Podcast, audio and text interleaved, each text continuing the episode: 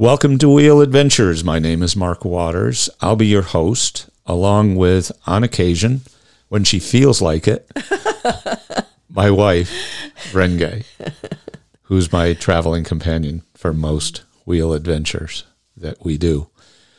And uh, we live in Redmond, Oregon, so Central Oregon, just outside of Bend, which a lot of people would consider is the overlanding capital of the universe.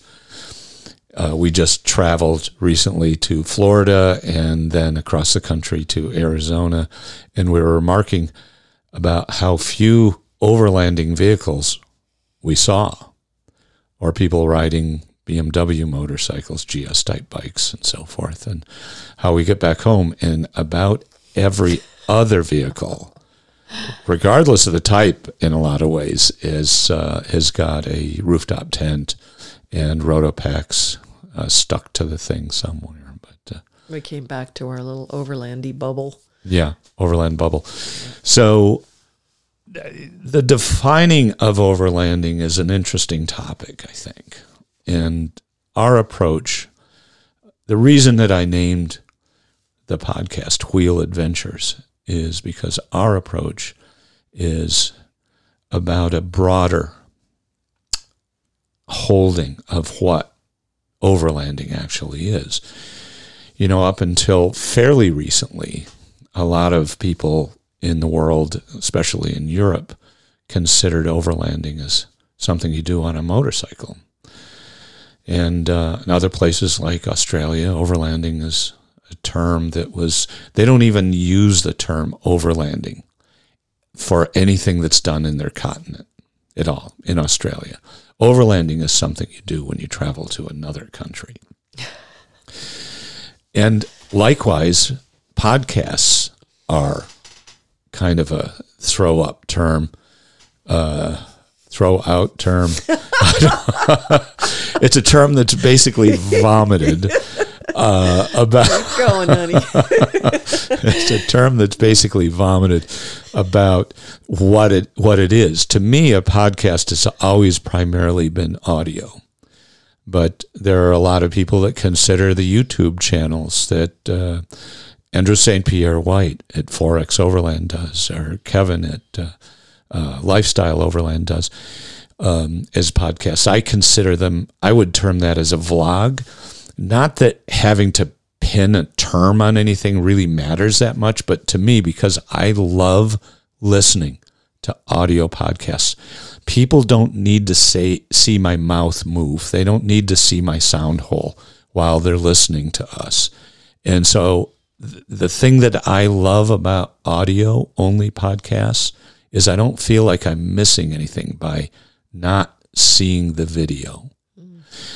And as we have, my wife and I have talked about quite a bit, how on the spectrum of reading books to watching TVs or going to a movie theater, watching something is the most passive, interactive involvement of our mind and our imagination. Reading is the most for me, listening to radio, listening to NPR in the morning or whatever I'm listening to on the radio, and I've always loved radio, um, or listening to an audio only podcast, means that my mind is engaged more than being told what to envision by watching it. It requires more of the person that's speaking because in producing, you know, the podcast because if it's annoying, I mean, I've listened to a lot of podcasts who just kind of ramble is a conversational note. And it's like, well, do I really need to be listening to this? And on the other hand, my favorite podcast, Mysterious Universe, those guys are brilliant. They're a virtuoso of the spoken word because they know how to tell a story.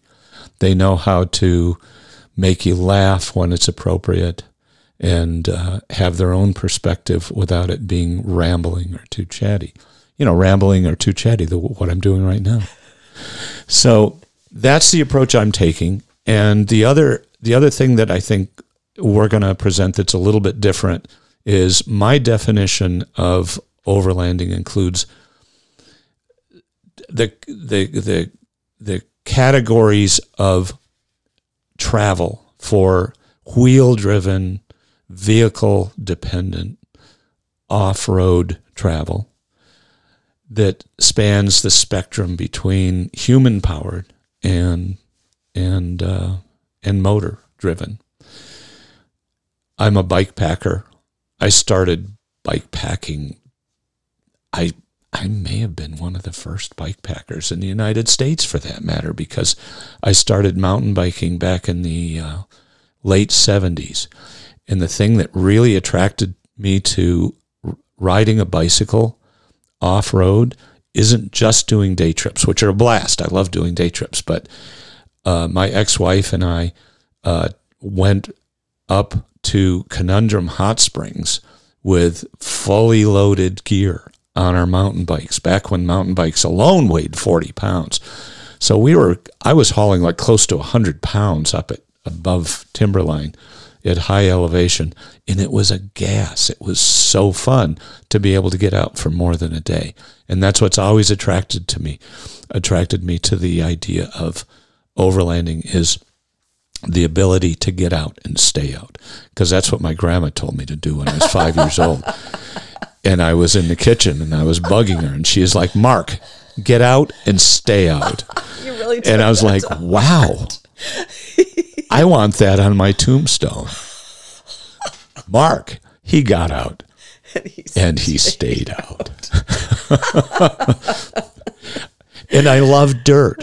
I love dirt. I mean, I've had wonderful trips. We've had great trips on pavement, but I love dirt. And the reason I thought about it again this morning, I think one of the things that appeals to me about travel on dirt is the same thing that appeals to me about the type of skiing that I love to do. And I've been a, I've been a Nordic instructor. I've been an alpine instructor.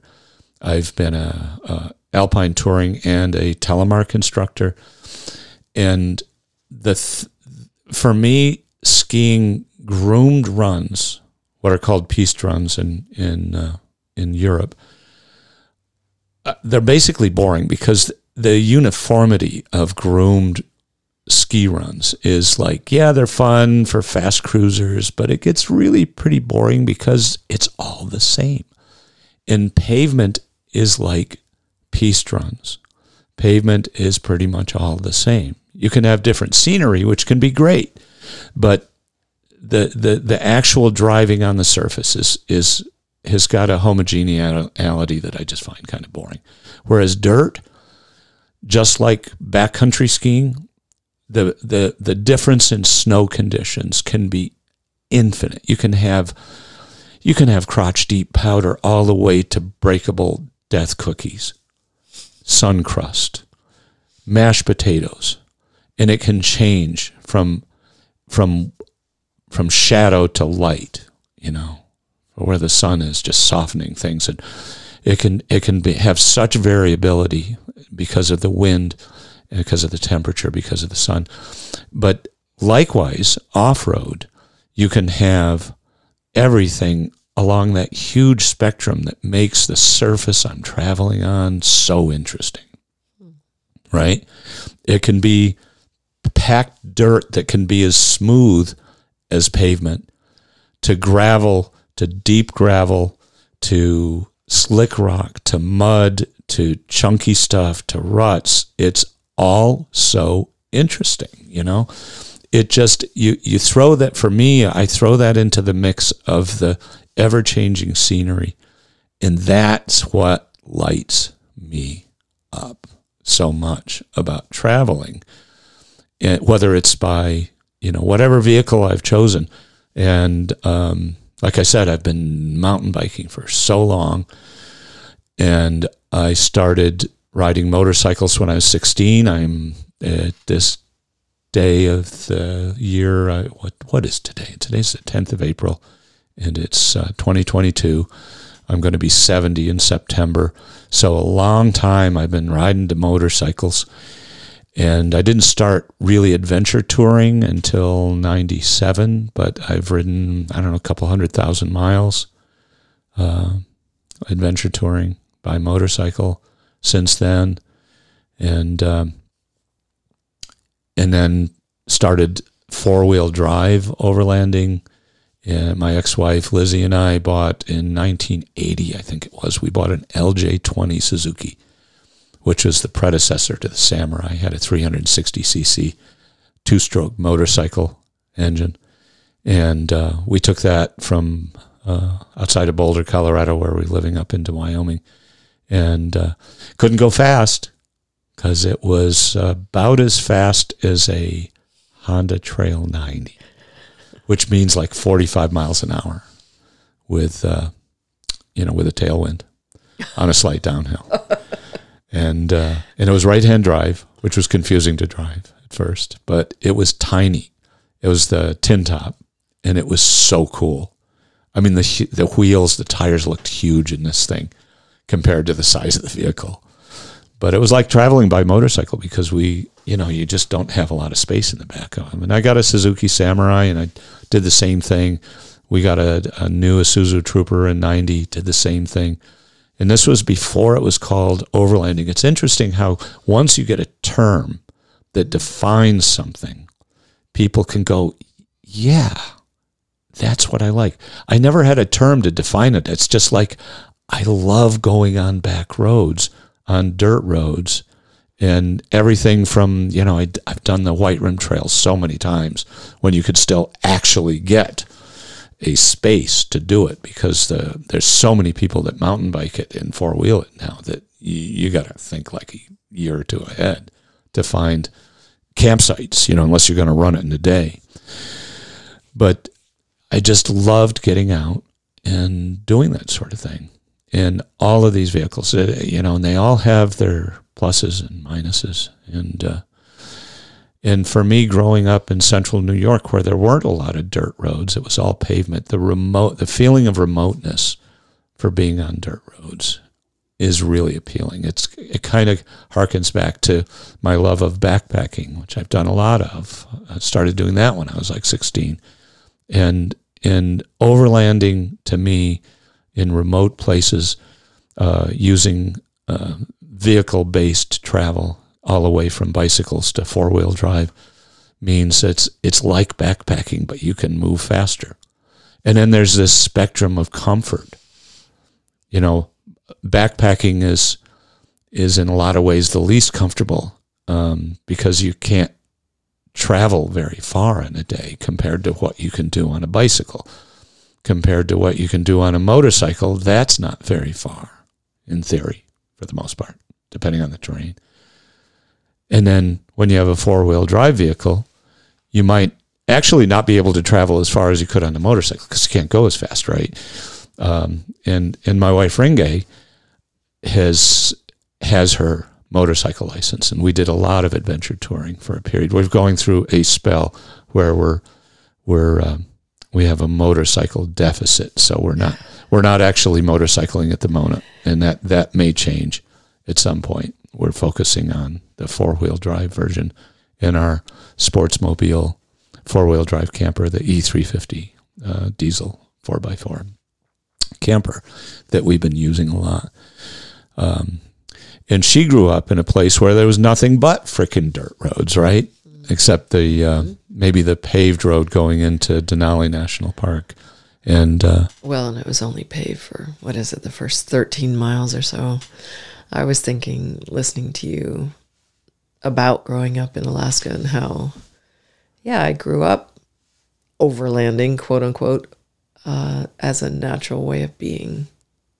And I think it's only been an hour, almost 20 years together that I've reconnected with, started to reconnect and am reconnecting with what I loved about that life. And for me, definitely the beauty of being out in nature, the quiet, the bird sounds, the sky. It's just the naturalness that I mean, I don't mind if we see someone across the way, but I certainly don't want to be out in a natural off road place and end up camping next to someone if I can help it. I do not want to have to go out there and listen to other people's noise. So, yeah. Sight and sound. Sight and sound. Yeah. I mean, we've we've uh, we've had RV. I've had a lot of RVs, and Renge and I have full timed in an RV for a period of a few years, and we recently sold our ginormous forty foot motorhome. Um, it's just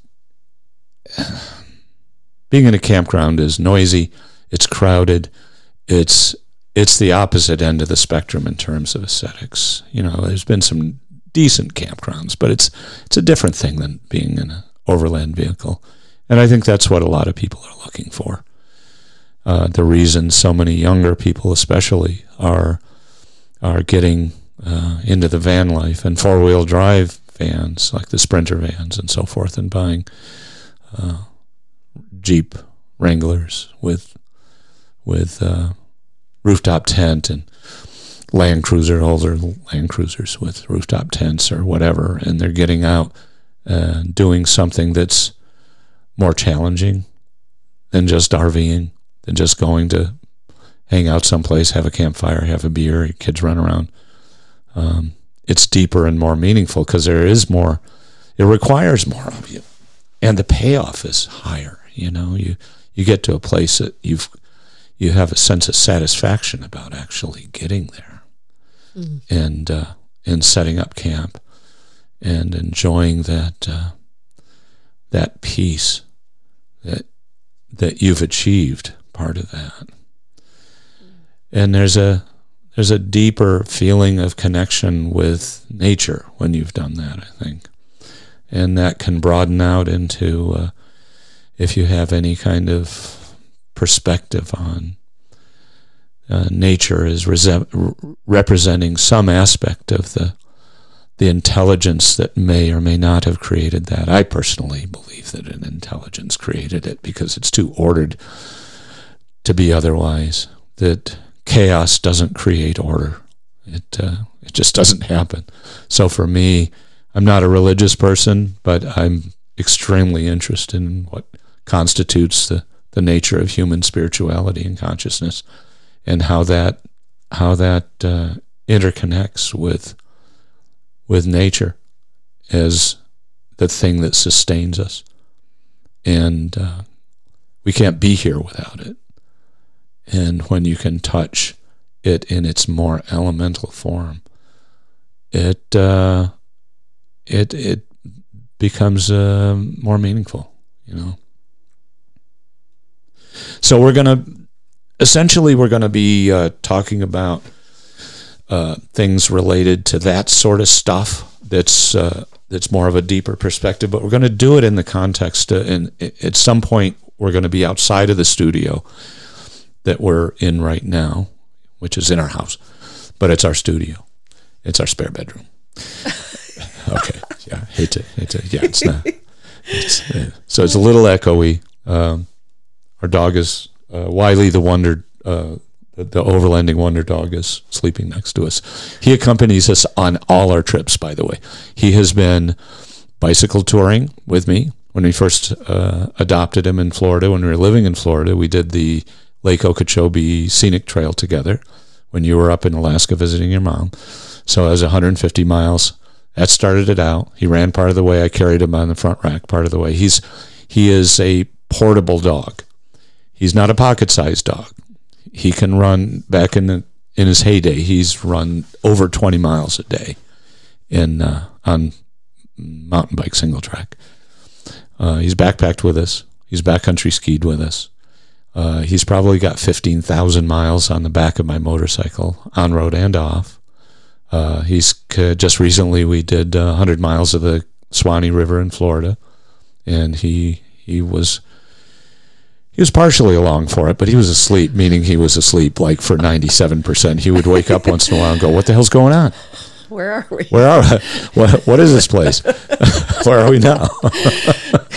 uh, um, and he is he's an awesome overlanding uh, companion. He he just hangs out between our driver passenger seat in our um, sportsmobile camper. We have a we have a the refrigerator, uh, our top loader refrigerator in between the seats, and his dog seat goes there, and he just bounces along and sleeps most of the way, and um, and uh, he's a great camp dog. He's an elder dude now. He's uh, 16 this year, we think, and um, a lot has changed, as you all undoubtedly know if you love fur people, what that's like. But um, he's our he's the little prince of the trip, and we cater to him in every way possible, and and he blesses our days with his little pig pen fluff of flying fur. Yeah, we still hike with him, but he doesn't. He doesn't like to hike as far. He's like, you know, I'm over that. I'm just all over that. You can carry me if you want. So I carry him in my pack, and he ain't heavy. He's my puppy. That's right. And uh, That's right. Yeah, he only weighs like 13 pounds. So he's a good size, you know. And uh, if he if he hurts himself, I can uh, I can always carry him. So we're going to be coming to you with more episodes about our adventures. Um, one of the things that struck me as something that I think would be super fun is to uh, is to bring you along on some of our trips. Most of the, pretty much all of the podcasts I've listened to that that are not vid, you know, vlogs that are not video podcasts are done in the studio, and it's people talking. We'll be doing, um, you know, fair bit of that, but uh, I want to bring along field recorders and bring you along for the ride when we're doing trips on uh, a lot of our Eastern Oregon, Idaho, Washington trips. We spend winters four months off going to the Southwest, going to Arizona and Death Valley, Southern California, and such. So, such. So we're going to bring you along for some of those adventures.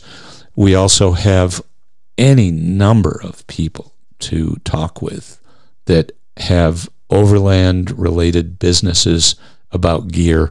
And as much as I am pri- primarily doing overlanding and always have for the experience of the adventure and getting out and exploring, I still really like gear. Mm-hmm. I'm a gearhead, I admit it. And so we'll be interviewing the uh, number of, of uh, businesses that create some amazing amazing vehicles and trailers and uh, gear of that sort here in Central Oregon and maybe Portland on occasion.